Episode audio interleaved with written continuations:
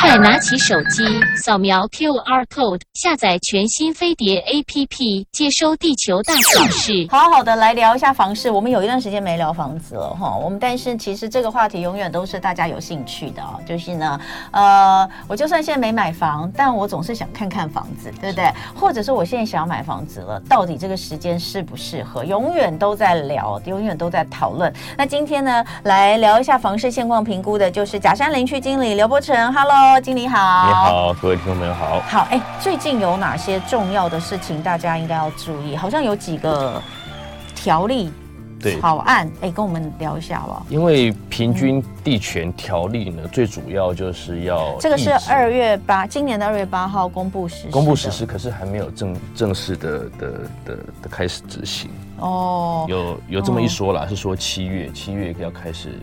哦，执行。好。那什么是平均地权条例？其实呢，政府的目的就很简单，它就是希望可以抑制房价的恶性的上涨。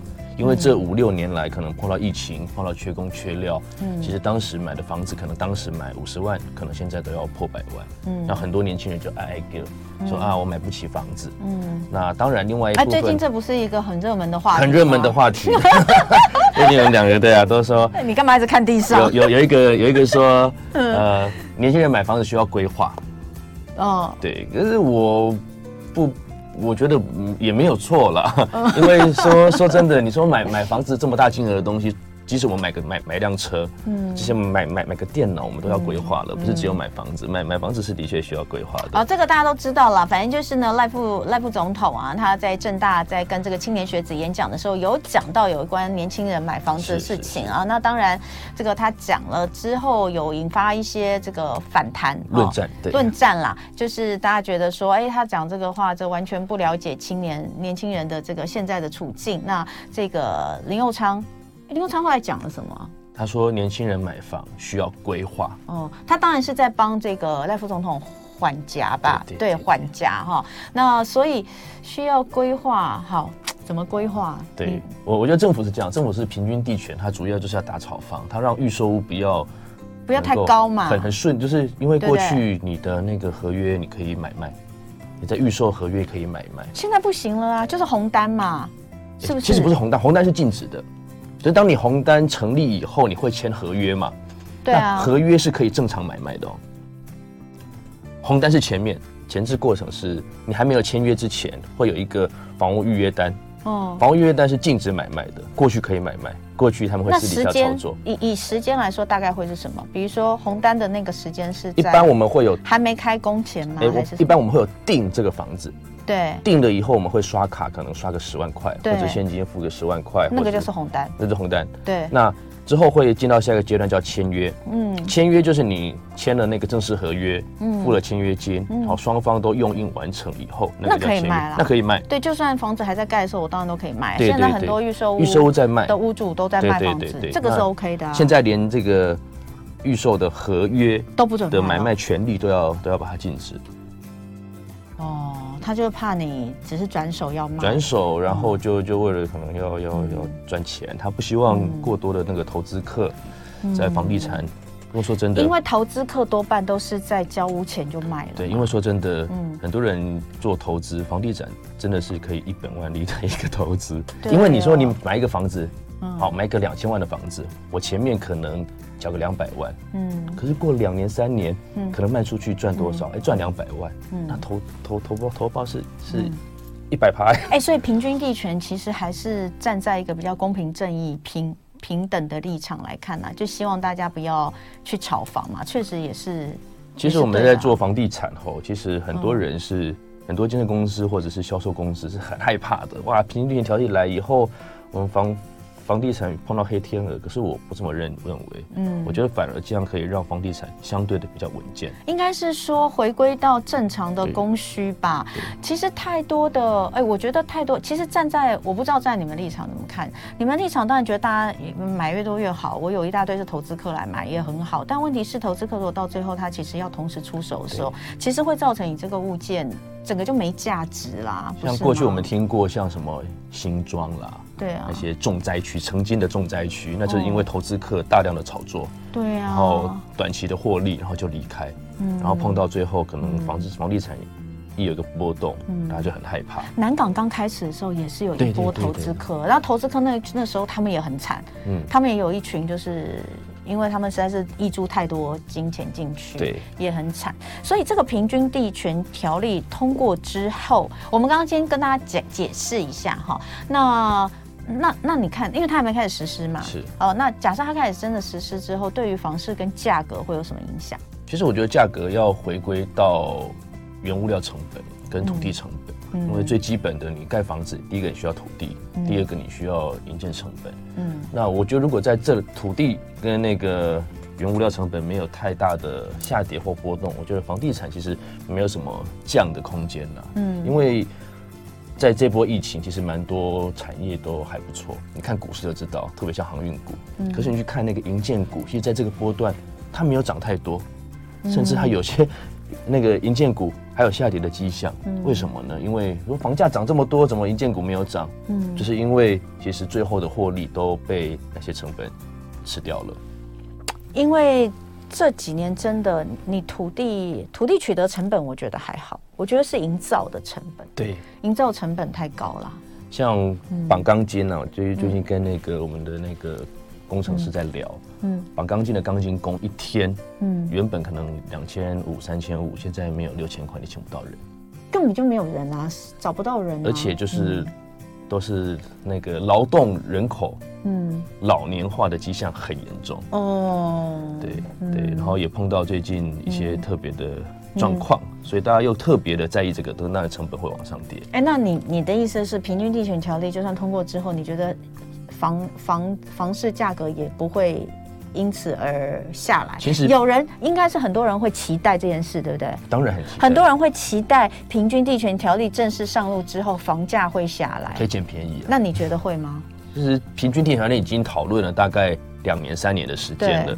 前面真的有一波投资客受到惊吓，真的真的会受到惊吓，因为它限制你嘛，限制你不能换约，对，然后不能有过多房子让你贷款只贷四成，嗯，所以很多人很紧张。可是我觉得在那个波段，该跑的都跑完了，现在进来房房地产来购置房地产的绝大多数都是自住客。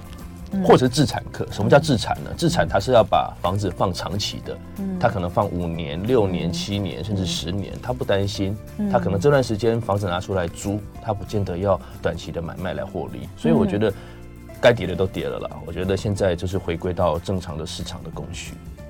你这样讲，该跌的都跌了，其实想买房子的人不没有很开心哎、欸，因为其实我觉得买 买房子吼，就像那个林林若昌部长讲的，嗯。买房子都需要规划，因为第一个，因为金额很大，你你不可能说 不是，我觉得那根本就是个废话。对啊，一定需要规划嘛。谁买房子不用规啊？有啦，真的超级有钱。哎，超有钱不用规划，直接现金拿出来，他规划个鬼啊！他根本就连房贷他都不用，好不好？现金买房非常的可怕。现金买房很容易被查，我就有一个亲戚，他就是都是拿现金赚现赚现金的工作嘛，哦、然后他就是最近买了个房子，现金全部现金，两两千多万的现金，哇！国税局马上查他，因为他不是，是不是他其实他的收入因为是现金都没有报税，对。他是做那个命命理相关的工作哦，命理相关的工作，老师，嗯，我们每个礼拜五都会来一些。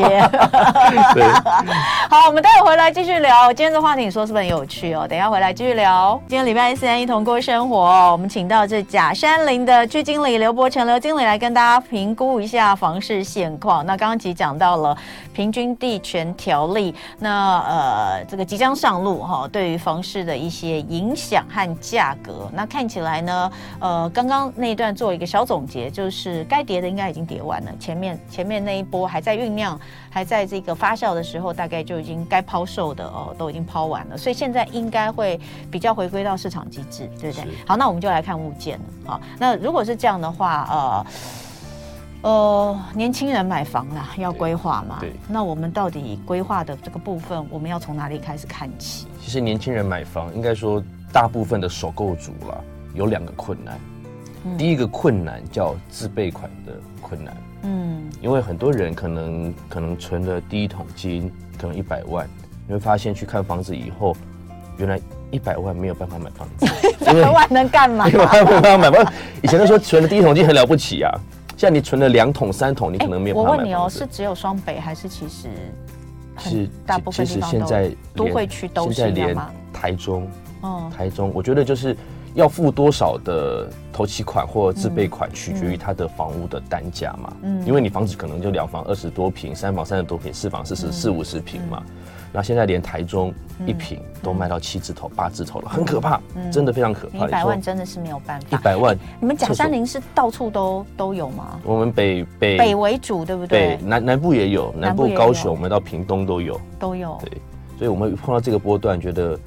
第一个，你的头期款、自备款，很多很多首购或是年轻人，哦、甚至首换的人，就是换屋的人，换屋，他过去可能住公寓，对、哦，可是你现在突然你可能你届龄退休五十多岁，你要换电梯大楼，可是你要我突然拿一笔三百四百，可能没这么多，嗯、因为这些年可能小朋友的学费啊什么的生活支出啊等等的。嗯、第二个就是每个月的月负担，嗯，月负担就是房贷，你的房贷可能现在按照政府指导的，嗯，我们拿三分之一来做那个生活开销，嗯，三分之一拿来做理财或者投资，嗯，三分之一拿来付房贷，嗯，如果现在以那个双薪家庭，嗯，平均大概一个月月收大概十万块左右，嗯，等于你每个月只能花三万三千三百三十三在房子的房贷里面，嗯，可是三万三千三百三十三，你只能买总价大概一千一百万的房子。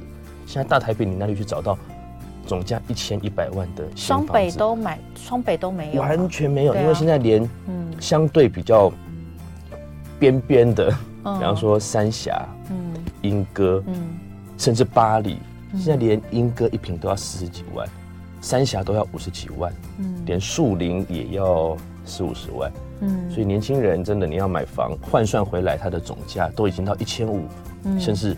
两千万，嗯，所以头期是个问题，嗯，月负担也是一个问题，嗯，是还是要碰到买房嘛，嗯，因为第一个你要结婚，第二个你可能可能就要换新，其实我们还有一些人说，那我一直租呢，可是租金也涨，对不对？租金连一百三十七个月上涨，那是连十年呢，连连连十多年都在上涨，因为也受到原物料，也受到那个政府政策的影响嘛，他就是要跟你。房呃租房子可能要去跟你课税嘛，嗯，对啊，所以我觉得最主要啦，就是要让年轻人的压力可以减轻的话，嗯，就随口说说了。我觉得现在很多银行都说我可以贷款到三十年，嗯，如果现在一致性的，哦，政府可以放宽这样的限制，让年轻人可以房贷像就是年限可以拉长到四十年，我觉得会。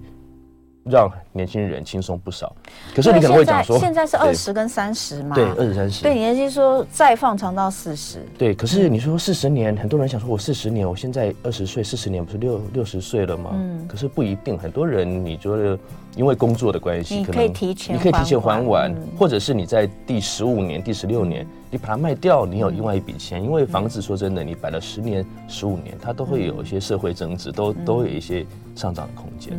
所以我觉得让年轻人的月负担可以少一点点。嗯，好，那为什么不要拉那么长？政府为什么没有要拉那么长？因为我觉得不要拉这么长的原因，我觉得主要是是很怕，嗯，很多人说自备款也是一个问题嘛。你让自备款很少，嗯，然后你让还款年限拉长的话，可能会影响到银行的放贷比率。我这这我就不了解了，嗯，所以我我建议啦，我说如果可以的话，嗯，你可以让自备款下降，嗯。原本我们现在至少买房子都需要两成自备款，嗯、我只要一成自备款。嗯，那第二个把时间拉长，可是我觉得这样的方式仅限于在首购，你名下没有房产的，嗯、而不是说我房子很多，我还让大家用这样的方式限制首购。哈，如果我家里有房子的话，你就不能用这样的方式。嗯，对，所以我觉得这是一个相对可以让。呃，年轻人买得起房比较好的方式，嗯、可是我觉得这需要时间啊，政府的一些修订、因为这影响蛮大的。一个自备款降低，对，一个是那个还款年限又再增长，对，这里这任何一个措施，它其实影响都大，何何况是它 combine 在一起，对不对？好，所以当然，呃，这可能这个年轻人买房需要规划，是政府需要规划。是的，是的，是的，是。政府需要好好的规划一下，怎么样让年轻族群来买房。那但是你刚刚其实也讲嘛，房市现在是处于一个盘整期，那投资客就是跑的也跑跑了。那所以年轻人如果现在想把握这个时机买房的话，要看哪些？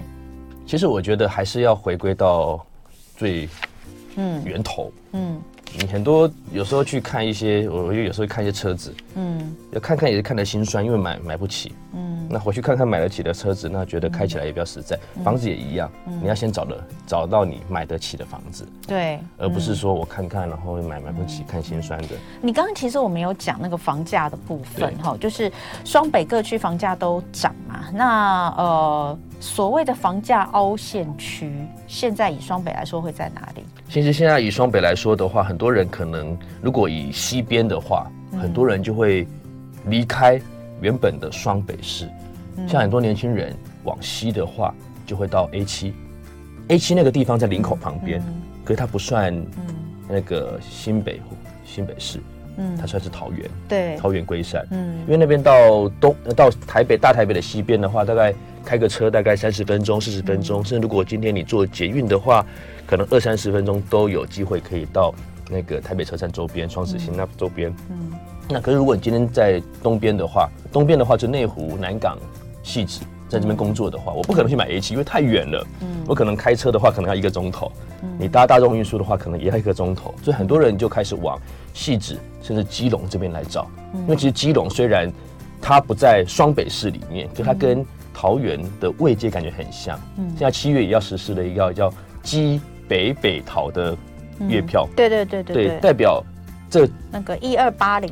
哎，没有，像将来一二零零，对对一二零，原本的一二八零，现在是一二零，而且也包含机捷，所以这个真的差很多。你像机捷这样子，从 A 七到台北车站一趟的话，可能六六十块，来回一百二，嗯。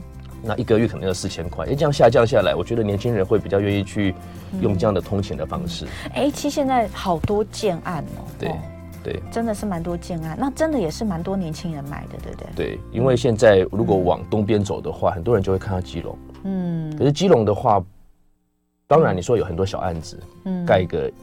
五六十户、一百户就是一个个案。嗯，可是很多人现在找的不要这种小社区，他希望大型造镇的计划。嗯，因为大型造镇的话，你第一个你的休闲设施一定会很丰富。嗯，它会有自己形成的环境。嗯，甚至有商店街。嗯，那你下个楼的话，你就可以买东西，你可以购物。对，是年轻人比较喜欢的。嗯，所以现在建设公司都会朝年轻人喜欢的方式来盖房子。嗯，甚至很多人到这个地方，原本住在台北市的中山区旧房子。可能买个新房很困难，可能动辄要五六千万、七八千万。嗯，可是我一样，开个车从南港过去只要十五分钟。嗯，那总价可能花个一千万，我可以买到比台北市更好的生活水准跟品质，环境更好。嗯，一千多万，所以哎、欸，其实好像也不止年轻人。你知道我我有认识一个长辈朋友哦，那他其实都还在，他是那种。就是算已经六十几岁哦，可是他真的是身强力壮，而且还在上，他还有开公司。对。那但是他就是把他跟他太太把台北的房子卖掉，他跑去哪里？他跑去他跑去住台北大学那边三峡。三峡。对。对他去那边，因为那边也是说有一些新的社区嘛，公园也多。对。可是呢，跑去那边之后呢，他住不惯。嗯。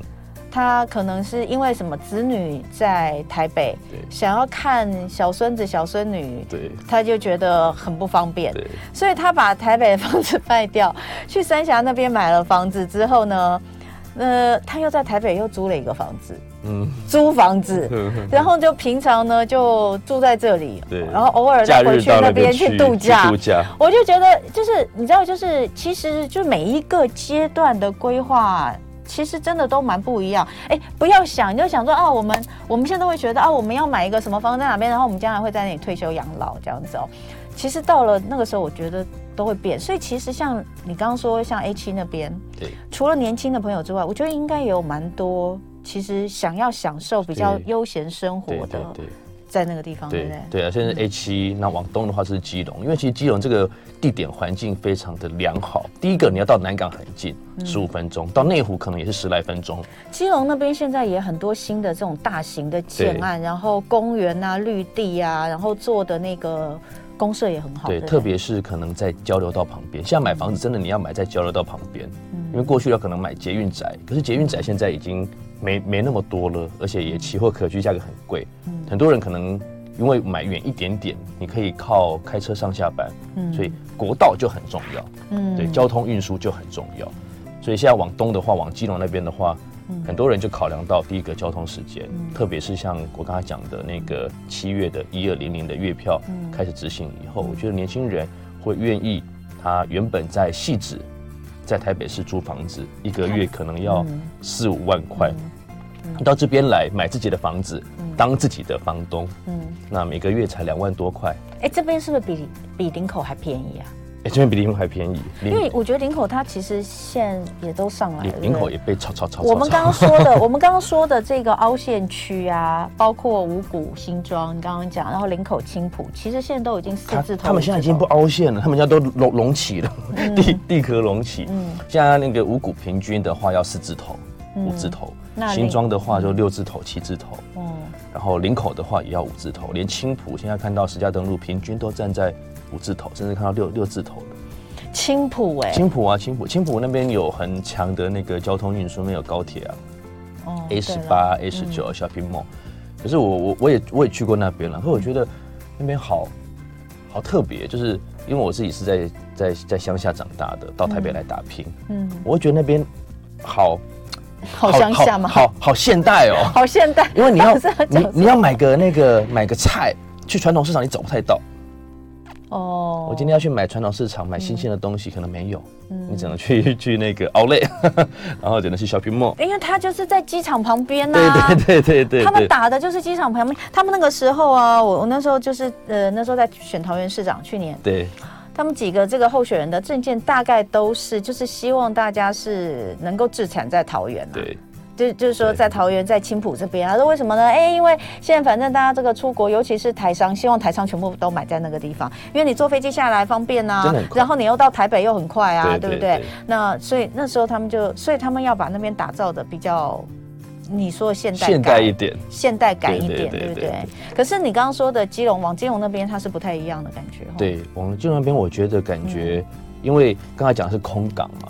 嗯，也是一个一个一个门户，就基隆那边也是一个国际门户，是海洋门户。嗯，特别在最近疫情解封以后，嗯，现在开始有那个游轮，嗯，进出了。其实我觉得基隆如果希望了，希望可以越来越好。嗯，那基北北桃可以形成一个共同的生活圈。嗯，好，所以最后我们做个结论：以年轻人要来买房的话，在这个时间点上，你有哪几点建议？